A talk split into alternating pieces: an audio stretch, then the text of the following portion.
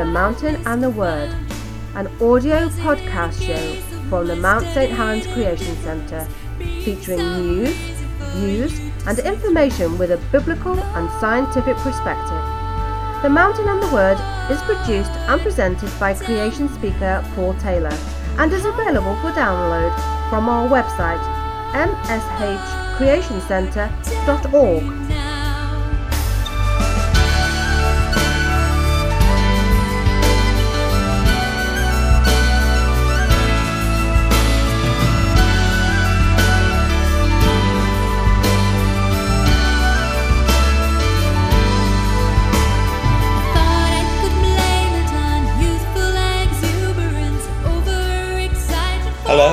welcome to episode 16 of The Mountain and the Word.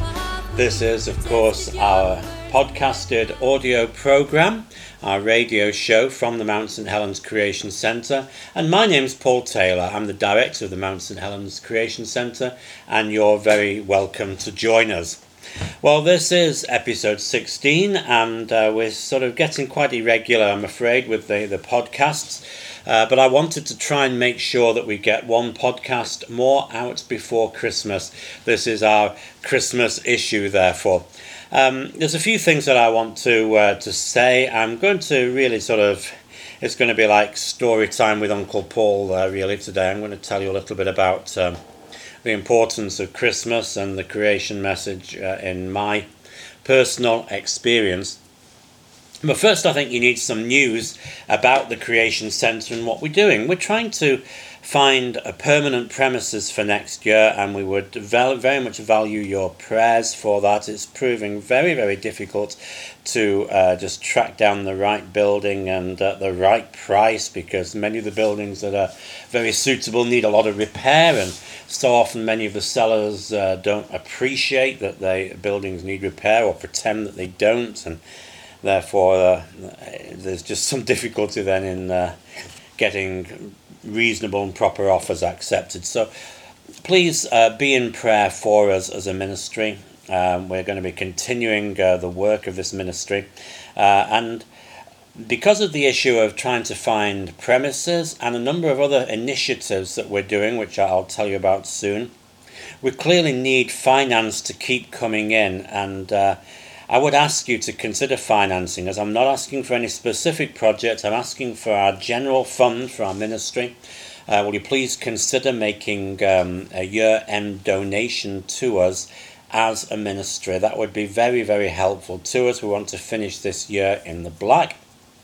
And so uh, please consider the possibility of making um, uh, a, donation to us as a ministry. Uh, uh, we really need to, to raise a fair bit of money before the end of this year. And it's your opportunity, really, to be able to do that and uh, get a, a, sort of final year end tax receipt for your year end donations. So uh, please do consider that. You know our website address, mshcreationcenter.org. There is on the right hand side of that page a yellow donation button. Click on that and give through the uh, the panel that opens up uh, there. Uh, th- there is a, a, JavaScript panel that opens up, and you're able to donate through that, and it's a secure donation panel. When that JavaScript panel opens up, it's a secure panel. However, if your software won't allow pop-ups to open up, then simply go straight to continue to give.com.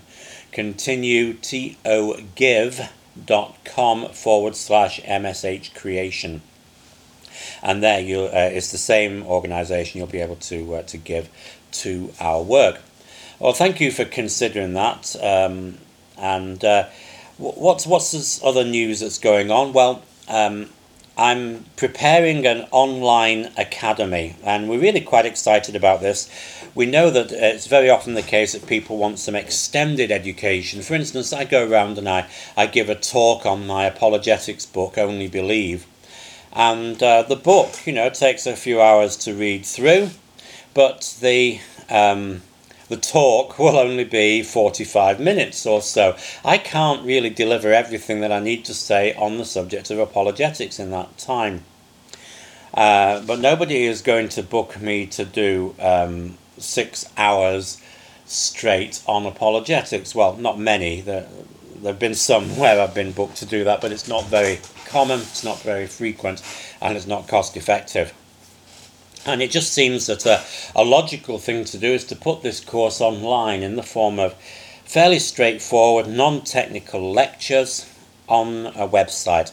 So that's what I've done. I've put those on the website, and there are assignments to go with the lessons. I've not quite finished it yet, but it's um, I've got nine done so far. It looks like there's going to be 12 lectures altogether. Each lecture lasts about half an hour, and then there's an assignment which lasts about half an hour.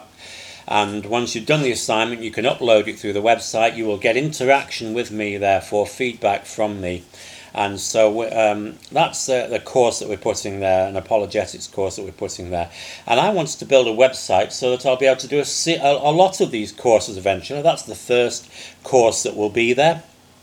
But I want a lot of these courses eventually. Well, God willing, that website will go live on January the 15th.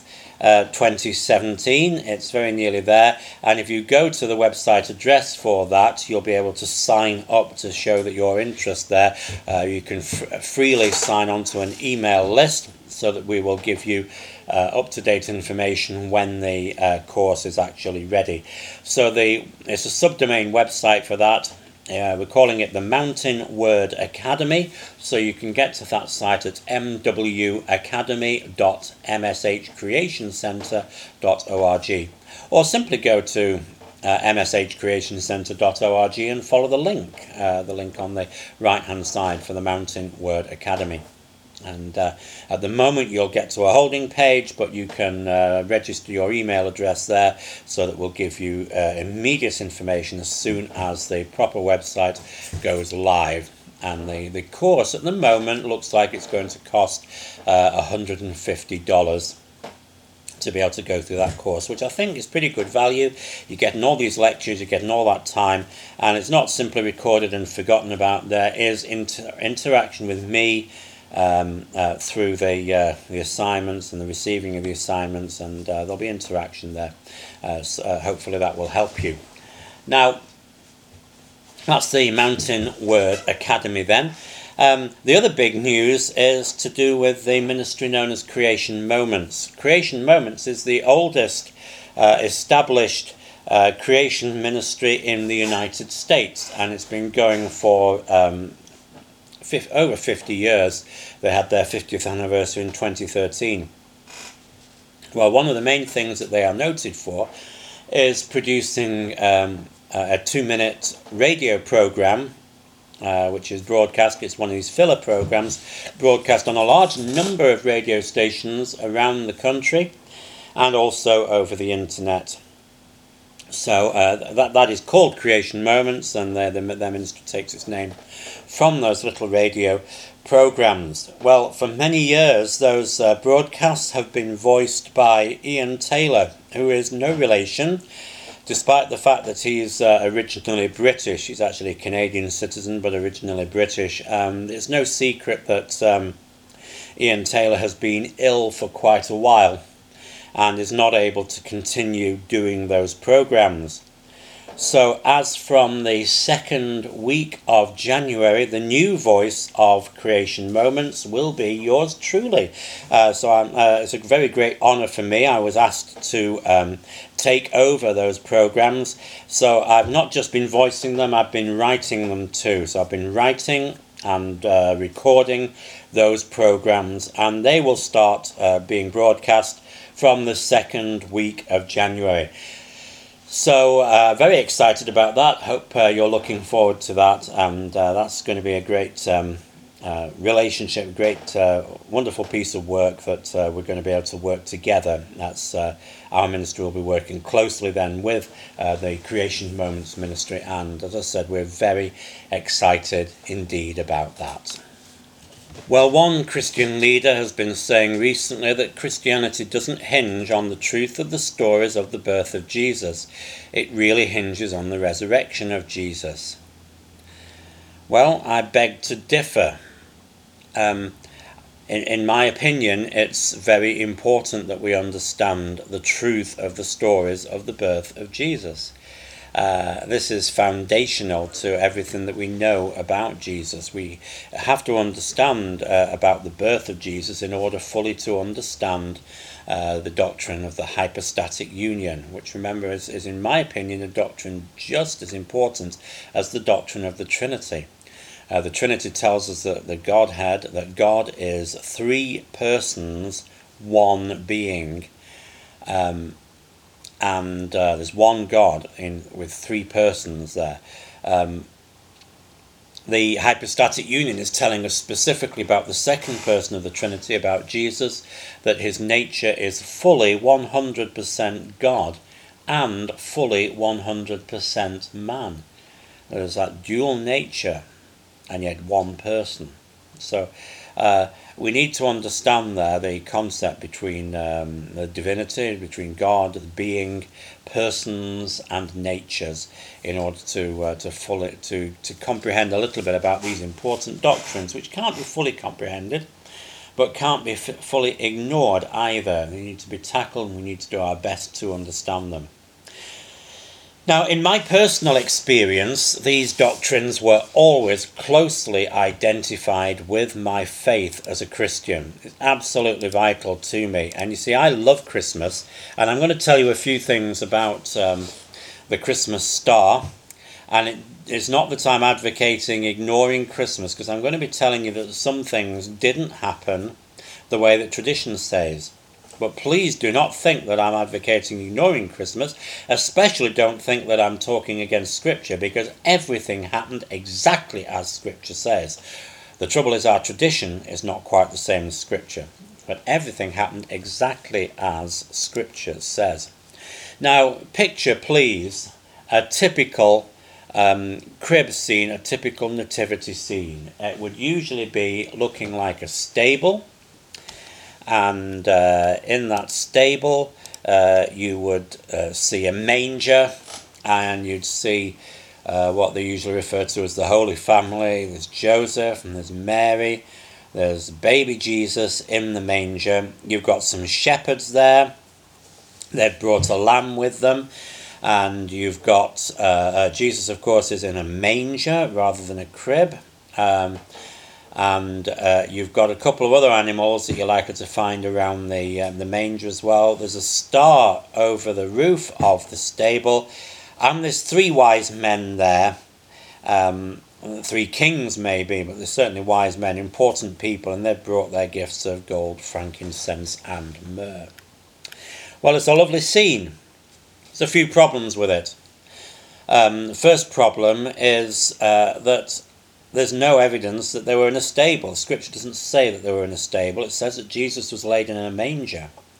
There's no evidence that they were in a stable. Secondly, they're supposed to have gone had to go to the stable because there was no room in the inn.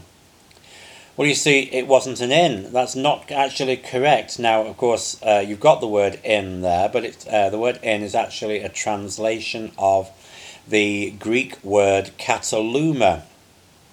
Now, Kataluma actually means guest room, and we see that when uh, uh, Jesus is planning uh, the uh, the Last Supper, and he's asking for the guest room. He is asking for the Kataluma, where they can have the Last Supper, and uh, most houses would have a guest room, a family room where family could gather on special occasions. And of course, this occasion is very important because there's a census being planned. A lot of people are on the move going to different places.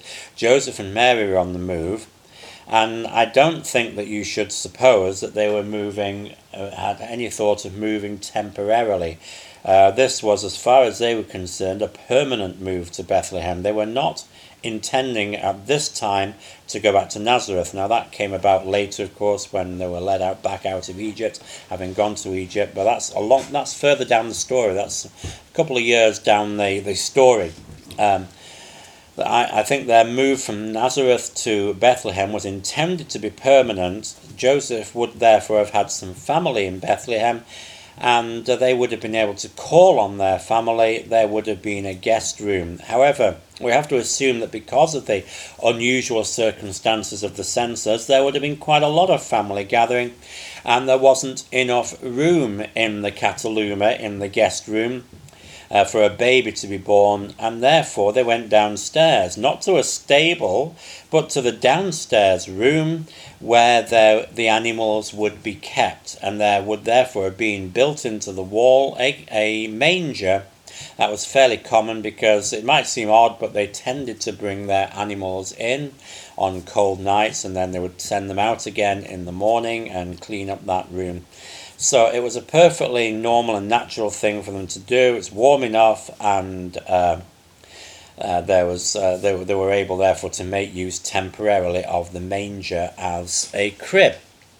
Okay, so much so. So we're getting the idea then that there are some issues with the traditional story, and there are some issues to do with the star that's uh, that's uh, positioned over the stable, and there are certainly some problems to do with the three wise men or magi. Well, let's just uh, have a look at those then. Well, first of all, um, it's quite useful to read what uh, the Bible says on this subject, and uh, we find something about this in Matthew's Gospel, chapter 2. Now, after Jesus was born in Bethlehem of Judea, in the days of Herod the king, behold, wise men from the east came to Jerusalem saying, Where is he who has been born King of the Jews? For we saw his star when it rose and have come to worship him. Well, it's clear that we're going to need to talk about these wise men, who they are, and why they have come here. Uh, that's going to be very important. Um, now it says, it goes on to say, when Herod the king heard this, he was troubled, and all Jerusalem with him. And assembling all the chief priests and scribes of the people, he inquired of them where the Christ was to be born. They told him in Bethlehem of Judea, for so it is written by the prophet, And you, O Bethlehem in the land of Judah, are by no means the least among the rulers of Judah, for from you shall come a ruler who will shepherd my people Israel. Then Herod summoned the wise men secretly and ascertained from them what time the star had appeared. And he sent them to Bethlehem, saying, Go and search diligently for the child. When you have found him, bring me word, that I too may come and worship him. After listening to the king, they went on their way, and behold, the star that they had seen when it rose went before them until it came to rest over the place where the child was. When they saw the star, they rejoiced exceedingly with great joy.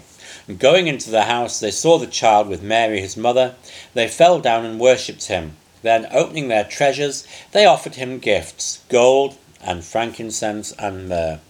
And being warned in a dream not to return to Herod, they departed to their own country by another way. Well, what was this star that's being referred to, and who were the wise men? Well, let's deal with the second question first. The wise men, um, the word there, translated wise men, is magoi, from which we get our word magi. And some people have suggested, therefore, that these could be magicians, um, because we get the word magic from that too. But just because this is to do with wisdom doesn't mean we have to assume that these were magicians um, trying to perform conjuring tricks. I don't think that's the case. Obviously, there's a tradition in that area of the world of certain wise, clever people trying to perform magical acts or maybe the made the magic that they were doing was the magic of the stars. Uh, other people then have suggested that they're astrologers. Well, they were certainly looking at the stars, or for one star in particular, but again, I don't think that's what it means.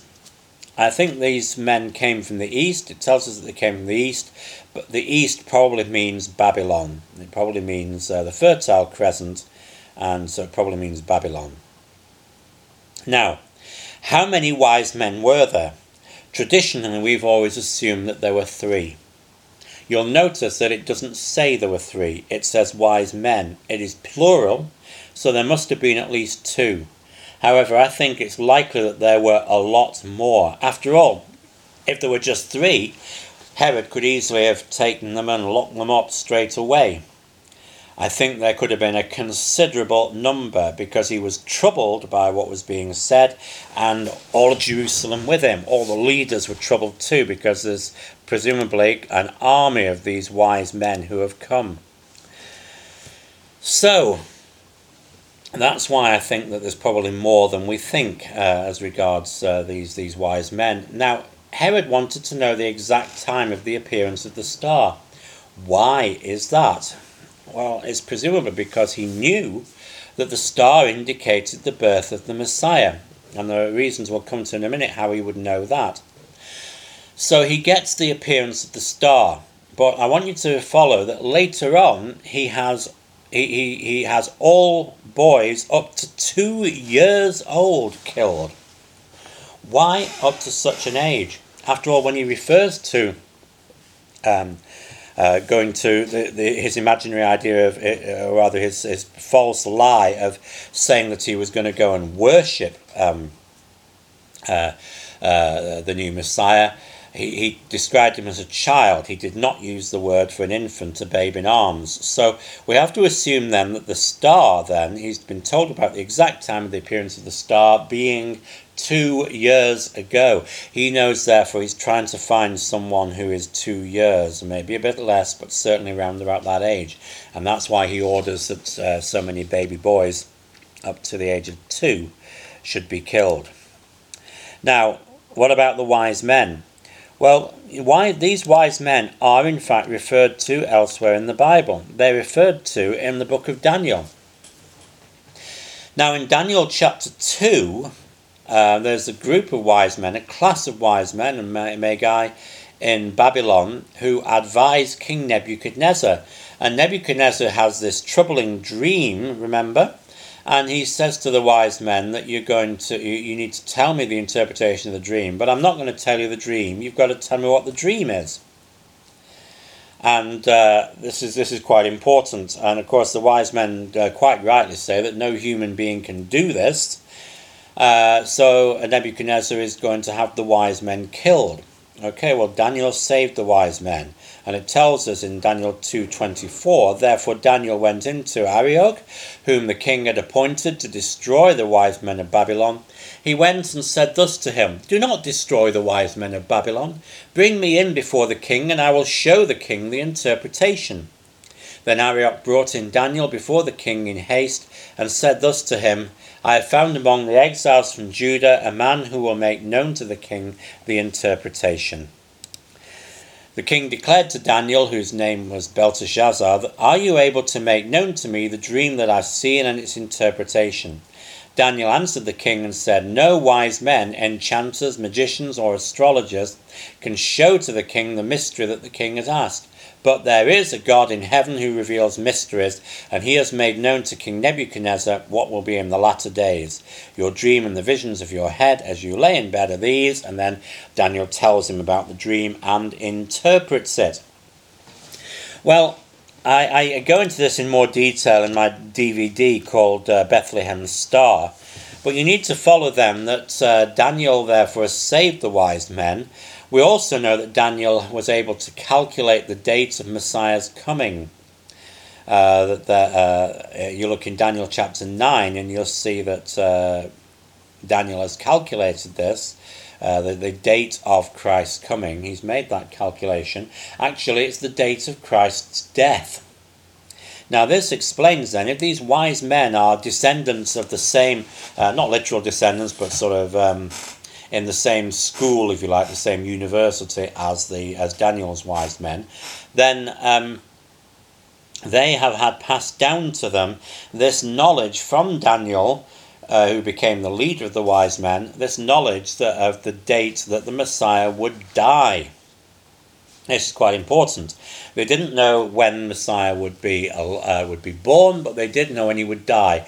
Now, presumably, uh, you know, you'd say, well, Jesus uh, lived to be 33, so we're talking about 33 AD. Actually, it's around about AD 29 because we have that date of birth of Jesus slightly wrong. But let's say it's around, let's just sort of even it out and say it's round about 30 AD that they've discovered. Now, of course, they didn't know about AD and BC. Don't worry about that for the moment. But whatever their calendar is saying, uh, they're expecting the death of the Messiah round about AD 30, which means, you know, subtract 70 from that, they were probably looking for the Messiah and the symbol to go with the Messiah from around about 40 BC. So this entire philosophical school, this University of Magi, are looking for the birth of the Messiah from about 40 BC onwards, maybe a little bit earlier than that. Um, now, they knew when the star appeared that this was a sign because it comes from the prophecy that Jacob had made over his sons in Numbers chapter 24. Um, actually, it, it, sorry, it's rather, uh, beg your pardon, it's in Genesis chapter 49, where Jacob says, The scepter will not depart from Judah, nor the ruler's staff from between his feet, until tribute comes to him, and to him shall be the obedience of the peoples. So they know that this is from the tribe of Judah, and also another prophet from the east, Balaam, had prophesied in Numbers 24 about the star he says, I see him, but not now. I behold him, but not near. A star shall come out of Jacob, and a scepter shall rise out of Israel. Balaam wasn't a nice man, by the way. Uh, um, it's just that he cannot he, he can't curse Israel. God will not let him curse Israel, and so uh, he he, he uh, prophesies these blessings over Israel. So they're looking for a star. Balaam is from the east. He's from an earlier period of the school of wise men before Daniel. So the wise men have got Balaam's traditions as well as Daniel's traditions, and they know therefore that the Messiah will come from the tribe of Judah, so Jerusalem is the obvious place to go. They know that the Messiah's arrival would be proclaimed by a star, and they know uh, roughly when it's going to happen. Uh, clearly, they've been waiting a while. Um, they didn't realize perhaps that the Messiah was going to die so young, but from maybe about 40, between 40 and 60 BC, they've been watching and waiting for a sign. Then the star appears. Because they're in this heightened alert, they're looking for something. The star is the clear indication. Now, that means that the star must be recognizable, not just like any other star in the sky. And this is important. It must be something that the Magi would recognize as a symbol of uh, the birth of the Messiah. Now, there are lots of new stars that appear all the time, as we'll see in a minute. So it had to be something that they were not going to mistake for anything else. And by the way, they didn't know to go to Bethlehem. This is important. They went to Jerusalem they did not go to Bethlehem, and that's because one piece of prophecy they didn't have is the prophecy of Micah. They didn't have that. That's the prophecy given to uh, people back in Israel. So the wise men in Babylon did not have that available to them. Okay. Now, what was this star? Well, some people say it could either have been Jupiter or Venus. And the planet Venus, uh, actually, in many ways, was responsible to some extent for me coming to faith. Now, I was brought up to go to the Church of England. My parents went to the Church of England. We grew up going to a church called St. Michael and All Angels uh, in Ashton under Lyne, a very ancient church. It's actually mentioned in the, Domesday book. Uh, so it's a very ancient church. And I remember that uh, every Christmas they would have uh, the what they called the festival of nine lessons and carols. The lessons mean readings rather than actual lessons. These readings were going to be taken from nine different places in the Bible. Ending, of course, the last of those lessons uh, was going to be John chapter 1, um, the great account of uh, Jesus being the Word. Well, the first of the nine lessons was from Genesis chapter 3, verses 8 to 19. And traditionally in Anglican churches, when you have this festival of nine lessons and carols, the, traditionally the head choir boy reads that lesson. And in 1972, that was me. So it was my job to climb into this really high pulpit, open up the Bible at Genesis chapter 3, and read about the promised seed the promised seed that was going to come and crush the head of the serpent, the proto evangelium, uh, the basic gospel given immediately after the first sin in the world. That stuck in my mind for a very long time. That at the age of 11, I was giving that lesson in, uh, in church. Okay, now shortly after that, well, maybe a couple of years after that, my family had an argument with the minister and we moved to a different Anglican church. If you've been to the Church of England, you will know that um, there are different types of churches in the Church of England. Some of them are very traditional and liberal. Some of them are uh, quite high church, almost Catholic in their uh, um, liturgy, and some are Bible believing evangelical churches. And you don't really know from the outside uh, what you're going to get inside. Uh, the one where we were brought up was a traditional liberal church. Well, having, when my family having had an argument, shortly before Christmas, we moved to the next church in the town of Stalybridge. Actually, it was probably a bit closer to where we lived, really, but uh, this is the church we went to, Holy Trinity Church in Stalybridge. And this was and still is one of the Bible believing evangelical churches in the Church of England. So I heard the gospel for the first time. And this made a huge impression on me. Uh, we're talking about 1976. I was 15 years old.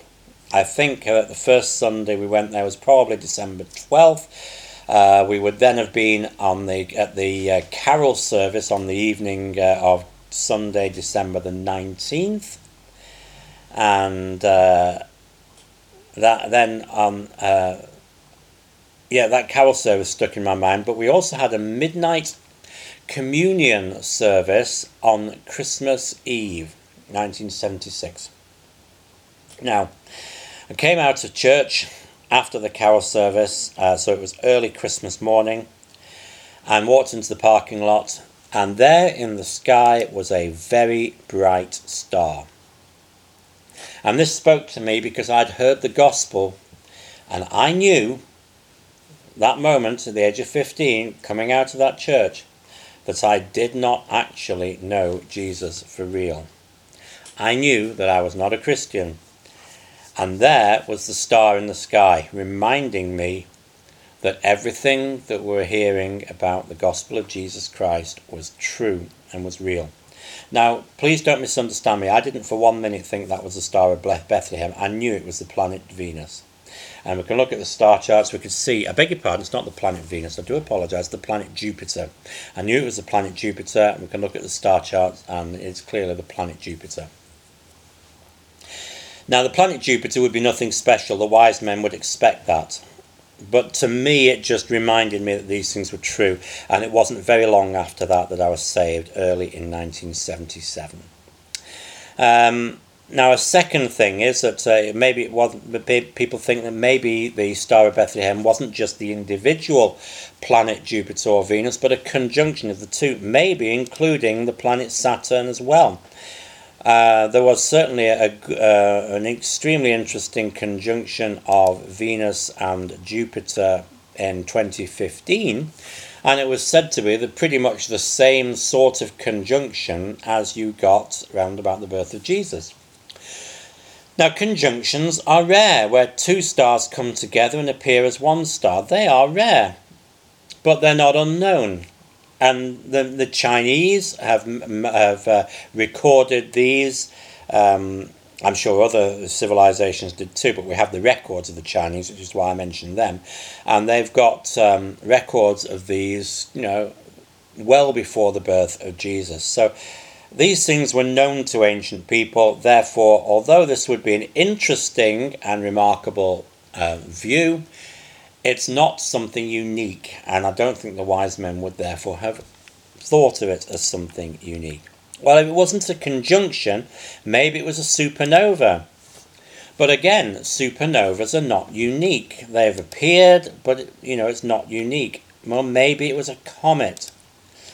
Um, and many people have suggested that it could, in fact, have been Halley's comet.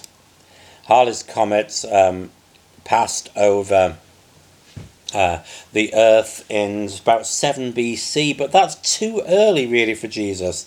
And yet the painter Giotto thought of um, uh, uh, Halley's Comet course, he didn't call it Halley's Comet then, because Halley lived later and named the comet, but this is a regular comet that comes around once every 76 years or so.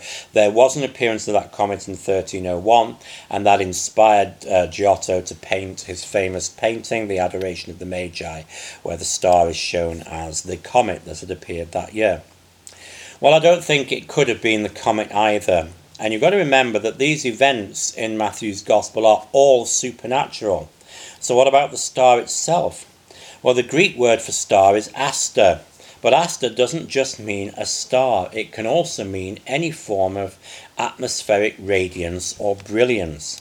Well, this is interesting because don't forget that this star had some properties which are not the sort of properties that a natural object would have.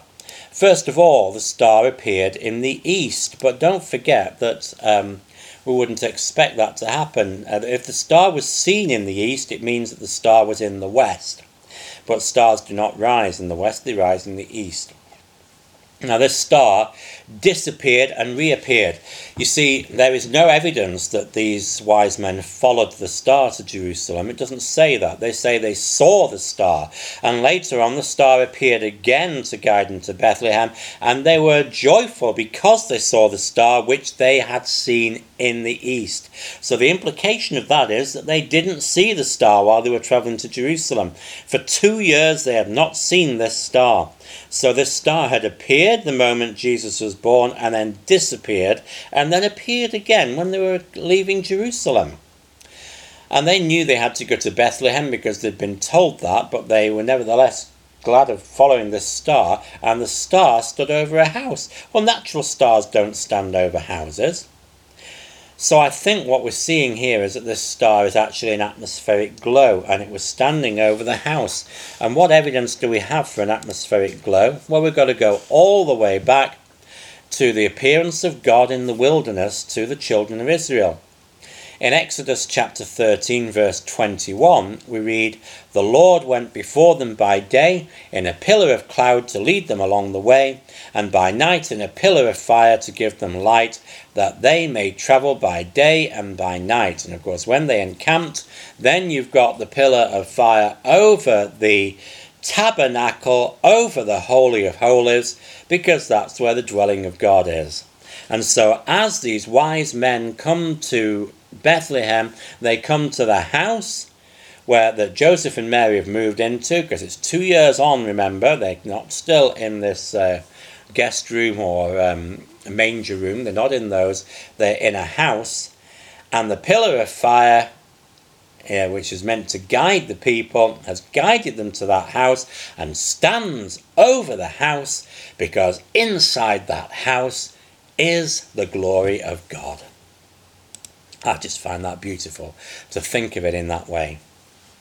So that's why um, the wise men went there and they worshipped, and this is just so significant. So, just to sum up, how did the wise men know what to do? Did they know by magic? No, we've said that uh, uh, that's not what's being meant by the word magi. It's simply to do with their wisdom.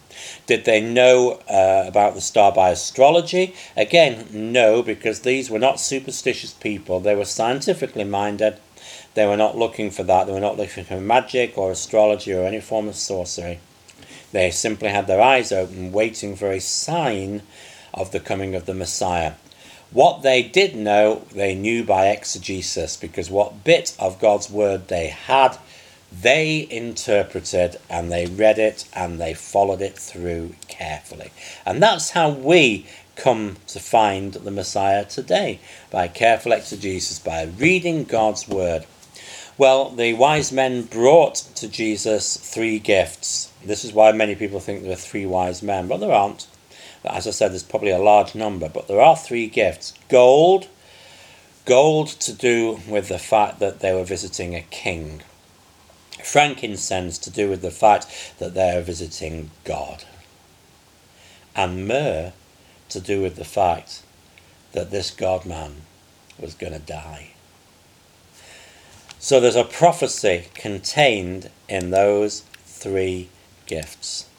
And that's what the account is all about, because through those three gifts we understand that Jesus was and is a king. Jesus was and is God. That Jesus was and is human, born, destined to die. The wise men knew he was going to die. They knew the pretty much the, the date of the death that was going to happen and they came to worship because they knew who this person was and they knew it by the a careful exegesis of the little bit of God's word that they had. Well, that's marvellous, that's wonderful. Hopefully, you can see why that is so special to me, why that's so important to me. And uh, I hope you don't mind me using this particular broadcast of The Mountain and the Word to share that with you. This has been episode 16 of The Mountain and the Word. Thank you for listening. My name's Paul Taylor. Keep your podcasting software up to date so that you don't miss the next episode